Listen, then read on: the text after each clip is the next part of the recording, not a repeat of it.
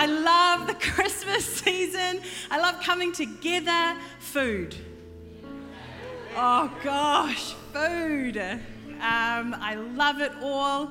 I'm a really big fan of Christmas and Christmas time. Um, this, this Christmas, we're spending it here in Auckland, uh, myself, my, my family, and um, our son is one. Um, I, thank you for cheering. I know you probably don't really care so much. but I appreciate it. uh, he's one, and he started doing some really cute things. Cute for me, I'm going to share, just bear with me. Uh, one of the things that he started doing um, is he, he, he plays this game with his grandparents, my, my parents, that when they come over, uh, my, my mum, she will uh, walk into the room but hide. And Malachi, our one year old, will be there kind of playing or watching a movie or something. And my mum will say, Grandson. And Malachi immediately, and he will start, he gets the excitables. Grandson. And then he'll stand up. And then he'll just start walking around in circles. Grandson. And he's just, he's just started walking. And he doesn't, he doesn't fully run towards the noise or the sound. He runs and then he stops and then he leans. And he peeks. He started peeking. So he'll run to one end of the, the, the lounge and he will is my bumbu, that's grandma in Fijian, is my bumbu there? Grandson, he'll run again. And I share that with you because I'm a mum and that's what mums do. Uh, but I also share that with you because that's how I feel about Christmas. I really do feel this Christmas, at the end of this decade, God has your promise that it's not over, that He will break through on your behalf and this morning, I really believe can you lean in? Can you hear him? And I think sometimes, uh, I think Christmas is a good time. It's, it's a good time to take the opportunity to maybe stand up and maybe peek around the corner again and maybe pray again and maybe hope again because I'm convinced God is moving. I'm convinced He's a miracle working God. I'm convinced there's no relationship He cannot restore. I'm convinced there's no heart He cannot heal. I'm convinced there's no miracle that is too far outside of His reach. And so this morning, I, I come on, I want us to be a little bit like Malachi.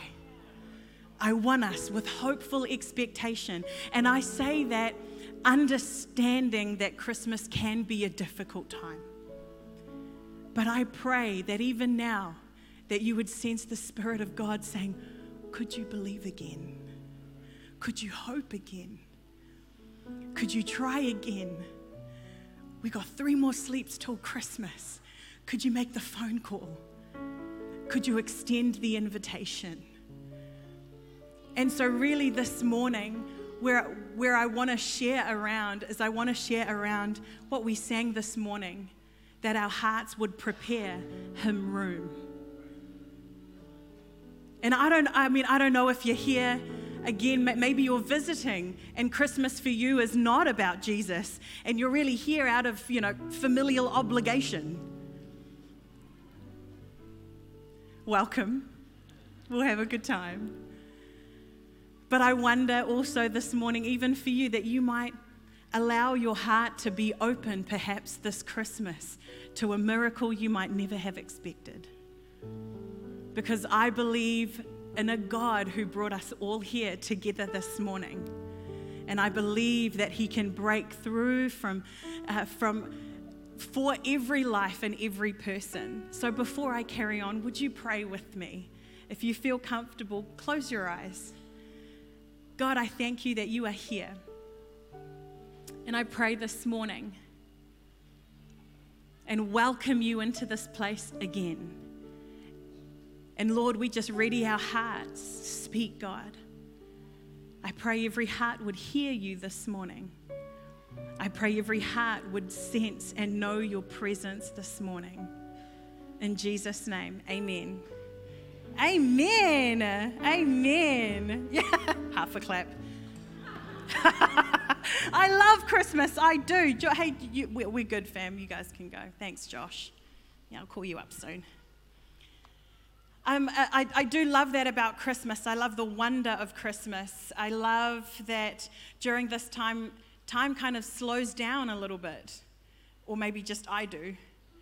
And it, almost like life kind of stops. And I feel like at this time I can take a little bit of a breath. And it's a really beautiful time. It's the wonder of Christmas. And like I said earlier, really this morning, I don't want to take too long, but I just want to share a few, just two things. Two things that we can do this morning to prepare our hearts for a Christmas miracle. To prepare our hearts that God might be able to do something that we never thought possible. There's a few miracles that I'm believing for this Christmas. Um, I, I, have a decade miracle I'm believing for. In the last decade, God has been moving significantly in my family. Uh, there's, there's been a, a incredible restoration and healing that has taken place in my family. And I'm just going to pop up on the screen, if the team can, just pop up a real bad quality Christmas photo from a few years ago. But I just want to share this is our, um, yeah, it's real bad quality, eh? Like, my sister in law's eyes are like a possum's eyes, kind of shining. This is, this is my family, if we can leave that photo up. Uh, um, Christmas has always been a special, special time for me, but when we were growing up, my family split. And, and uh, my, my parents divorced, and the main reason for that was because my dad was uh, violent and abusive. And so, as a young girl, Christmas, the, you know, like the idea of two Christmases, one at mum's and one at dad's, sounds really exciting. Two lots of Christmases, but the, you and I both know the reality of that is not so. Um, and so Christmas became that space that was very challenging and very hard, that was hope and disappointment year after year. Hope maybe this year our family will come together. Maybe this year we will be able to uh, c- come together somehow, the hope of a child that her parents might reconcile. And it, it, it didn't happen for many, many, many years. And then, about uh, 15 years after my parents had divorced, through a series of tragic circumstances, uh, what, through a series of what I thought was a tragic circumstance, God worked a miracle. And I want to encourage you here if you are in amongst a tragic circumstance, God performs miracles there. And we, we don't see it because sometimes the situation is so difficult or heart wrenching or dark. But I'm a living testimony that amongst difficult times, God is moving. And so he was moving among my family, and uh, my mum and dad, before this Christmas, had this conversation of reconciliation and restoration that led to our whole family being together. That's my mum in the middle, my dad, my stepdad on either side of my mum. What? Just think of your family and how weird your family is. Like, that's crazy. And then all of my brothers and my two um, sister in laws, and Ben wasn't on the scene at that time. So it's all right. Um, and, um, and my niece right in the middle. And we took this family photo, and I remember the whole day just sitting there, um, you know, eating and thinking every time, like, oh, God is real. It's like, God is real. Only God could have done this. And so I share this with you this morning because I believe God can bring a miracle to your heart and to your life. He can, He can. And so uh, turn to the person next to you and say, Prepare some room. Turn to the other person and say, Prepare some room. Okay. So just two things this morning, and we're gonna we're gonna open up the Bible in Luke in chapter 19. Um, and this is the story of Jesus and Zacchaeus, and I'm going to read. Uh, it says this in verse 1 Jesus entered Jericho and made his way through the town. There was a man there named Zacchaeus. He was the chief tax collector. Say that, chief tax collector. He was the chief tax collector in the region and he had become very rich. He tried to get a look at Jesus, but he was too short to see over the crowd. Any short people? Yeah, okay, cool. Sycamore trees, that's what you need. Okay. Um, He was too short to see over the crowd, so he ran ahead and climbed a sycamore fig tree beside the road, for Jesus was going to pass that way. When Jesus came by, he looked up at Zacchaeus and called him by name. Zacchaeus, he said, Quick, come down. I must be a guest in your home today. There are little things in the Bible that make me think that Jesus was a Pacific Islander. this is one of them yeah, I'll, yeah, I'll come to your house, we'll have some food, you know, just invite ourselves over for a feed. Okay. He wasn't, he wasn't, okay. Uh, Zacchaeus quickly climbed down and took Jesus to his house in great excitement and joy, but the people were displeased. He has gone to be a guest of a notorious sinner, they grumbled.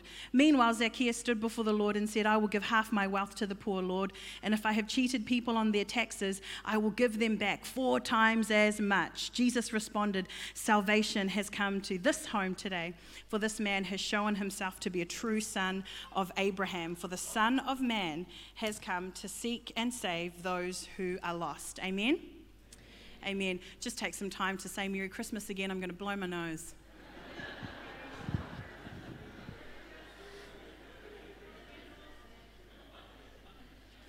Okay, thank you. Appreciate it. Okay.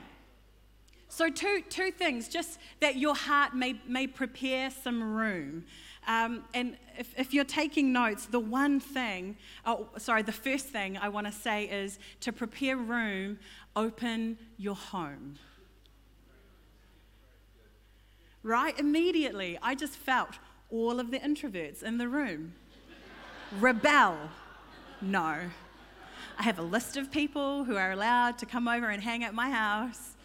Okay, and you are now off that list, Esther. I, th- I, th- I, think what we see here, again, one of the things I love about Jesus is when I read the Gospels, Jesus is either going to a meal, sitting at a meal, or leaving a meal.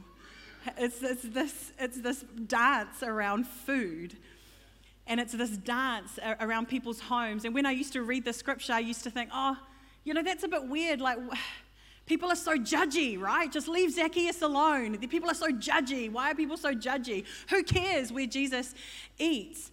And then as I began to read the power of, of, of opening your home and who is allowed into your home, especially as a first century Jew, is incredibly important what Jesus was doing by saying, Zacchaeus, I want to come to your house for a meal, it wasn't just like something looked down upon, it was considered in the culture of the day as reprehensible.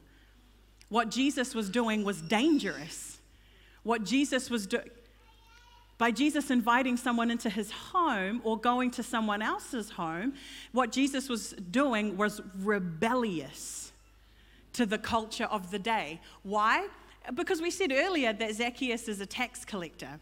He was the chief tax collector, which means not much to us today, but it is quick context. A, a, a, tax collector is someone who, in the first century Jewish culture, would quite literally collect taxes from people as they would pass through. Where Zacchaeus was collecting taxes was where lots of people were passing through.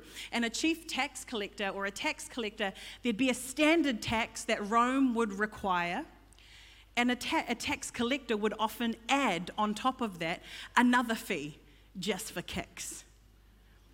So if a tax, if, if Rome said your standard tax to pass through here, customs, is 50%, um, then often what someone like Zacchaeus would do was, I'll raise it to 70. And if you complain, I'll raise it 75, 80, just depending on how you feel that day. And so a tax collector in first century Jewish culture was seen as the morally, the, the lowest of the moral low. And now this is important to note because where we find Jesus in this story, we find, uh, we find that meals and conversation and communion and home means more than what we think it means. For us today, meals are purely functional. How many people still eat a meal around a table? Yeah, I, I never used to. I do now because I have a one year old. And so I, to, I just try and keep the mess all in one place. right? Just around the radius of the high chair. So uh, there, there are, there's quite a few people in the room who do eat around a table, and quite a few people who don't. You might eat on the couch in the lounge on, uh, while watching TV. That's pretty. That's a pretty normal thing to do nowadays. Uh, but in first century Jewish culture, you must understand the Jews and Jesus and all at this time, uh, they were considered to be in exile. It's a, a bit of history so, so you can kind of follow me on this. Because they were in exile, they weren't able to keep the law of Exodus and Leviticus and Deuteronomy like they should have. So, in order for them to continue to be good Jews, and continue to follow the law of God, they couldn't, they couldn't uh, operate with the sacrificial system. They had to shift things around so they could still obey God without actually doing the huge animal sacrifices. So, just a slide's going to come up quickly. Um, the slide with the four lines. there we go. So this is, uh, this is what this is what they did because they couldn't go to the temple, the temple had been destroyed. So, so the home became the new temple. The table became the altar where you would worship. The father of the family would be the priest that would conduct all of the activities, and the meal became the new sacrifice. So when Jesus sat down with people at a table, it wasn't just about them having a functional meal. This was almost a boundary marker of who was allowed in the kingdom. This was a boundary marker of who was, who was allowed to have access to the kingdom. And so you can see, you can see the trouble that happens when a chief tax collector, the reprehensible Zacchaeus, the lowest of the moral low, and Jesus says, I can come to your house today and have a meal.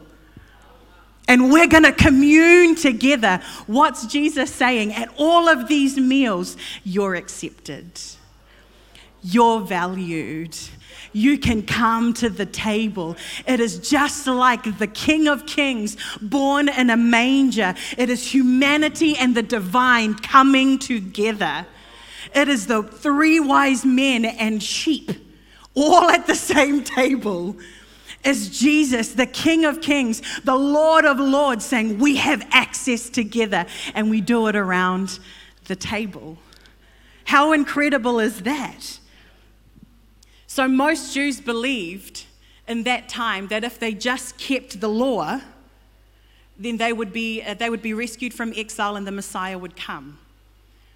So when Jesus says, Zacchaeus, I want to come to your house and I want to eat with you, that was a rabbi breaking the law. What they didn't realize was Jesus was making a statement with every meal that he had. You're welcome to the kingdom. You're welcome to the table. How do we prepare room for our King? I say we open our home. And people who perhaps in our families, in our past, in our present, that we perhaps would rather not commune with. How do we prepare for a miracle? I dare you. Open your home and welcome them to the table. It's a good time to learn how to cook. Google is great for that. But it's a, it's, it's a different thing to open up your home. You know, I, I, like I said, I'm believing for a family miracle this Christmas. For me, what does it look like? What does it look like to prepare my heart? Well, it means I can't just stop and wait that they're going to fix themselves.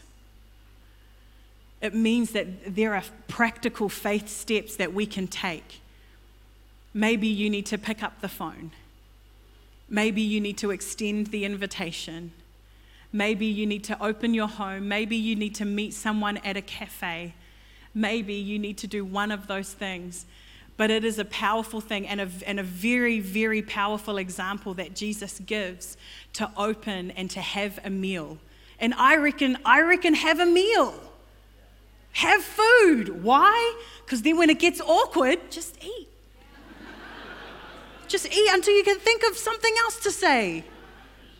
Just eat. You, you don't know how to answer the question? I'll just say, Can I have another coffee, please? But it means that the meals are longer. It, it means, what does it mean? It means you have to look at someone. It means you have to have a conversation to their face rather than on the phone. And so this morning, um, I, I really want to challenge you. How do we prepare room for a miracle of God? I want to say, open your home. And, and uh, maybe that, that's probably the easier thing to do because the second point is to open your heart. Ugh. That's a little bit harder to do, right? You might have thought opening the home was, you know what? You know what opening your home does? Opening your home means you can't hide. I open my home every week to a bunch of girls who come over and have like Bible study. We call it e group.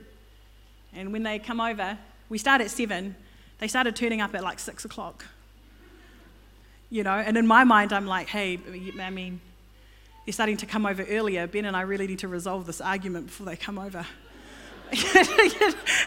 but now it's like if they're over and the house is messy, well, that's what it is. Welcome. Welcome to my home. The home is important because home usually is the place where your loved ones are there. And the home is important because it's usually with your loved ones that you are who you are. You're usually at your best and your worst at home. And it's not that we give our worst to the, our loved ones, it's that we simply are who we are when we're at home. And the reason why that's important is when people come into our home, it's important that they connect with you and not some version of you that you managed to put together that day. And when people connect with you, there's a beautiful thing that can transpire from heaven and earth that can shift and healing can take place. I have seen it myself. Anyway, that was just one for free. Um, one of the reasons, another reason why it's a bit hard to open up your home again is that fear of intimidation. We're, in, we're, we're intimidated because it's a space, home is a space where we're vulnerable. Uh, but you, you can't have relationship without risk, and you can't have any sort of real community without vulnerability. Uh, that's why, again, I suggest come on, open your home. The second one um, is to open your heart. And this is a funny, funny wee scripture that I'd like to share. Uh, this is in Matthew in chapter 10 and verses 1 to 4. It'll come up on the screen. Jesus called his 12 disciples together and gave them authority to cast out evil spirits and heal every kind of disease and illness. Here are the names of the 12 apostles. The first was Simon, also called Peter, then Andrew, Peter's brother, James, the son of Zebedee, John, James's brother, Philip, Bartholomew, Thomas, Matthew, the tax collector.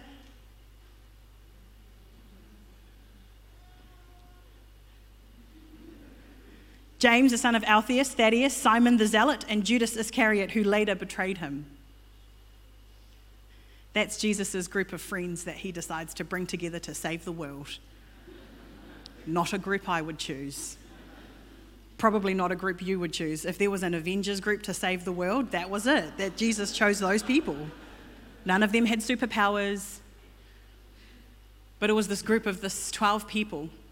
And I, I, I want to read this because I think it's just quite funny. I'm just going to pull out one, one relationship. We, Matthew the tax collector, we already talked about collecting taxes, but we also had uh, Simon the zealot Here's what a zealot is a zealot is a right wing Jewish insurgency group that would conduct violent, guerrilla like terrorist activity on unsuspecting Roman soldiers in the quest of Israeli independence.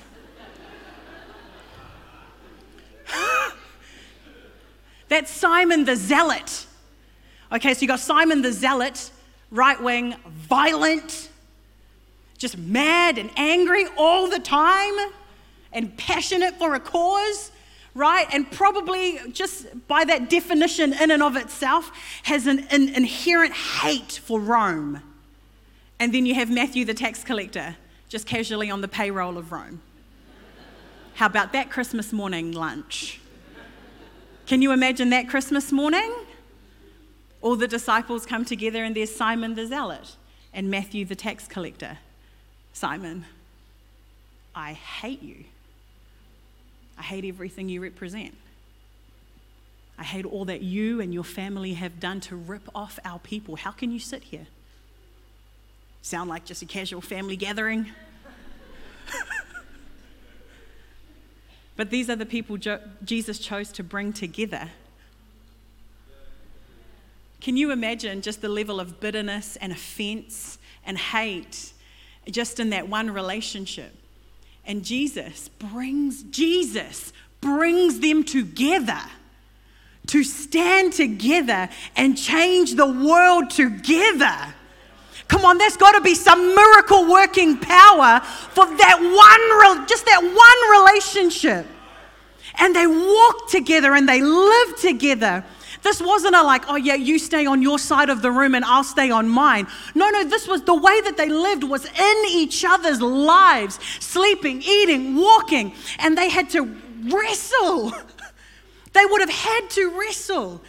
And I think, if anything, that is gospel. That is gospel that those two people can sit and can be together and not just be like, oh, okay, we can tolerate each other, but we can be on the same team and we can run together and I can forgive and you can forgive and we can love each other and this can be something amazing. That's, that's, that's a powerful, powerful thing. And I just think in that one, in, in, that, in that one relationship, Matthew the tax collector and Simon the zealot, man, I would have loved to have heard some of those conversations. I would have loved to have been on that journey. I would have loved to have seen what forgiveness looked like there. I would have loved to have seen what, what, what a brotherly embrace would have looked like there.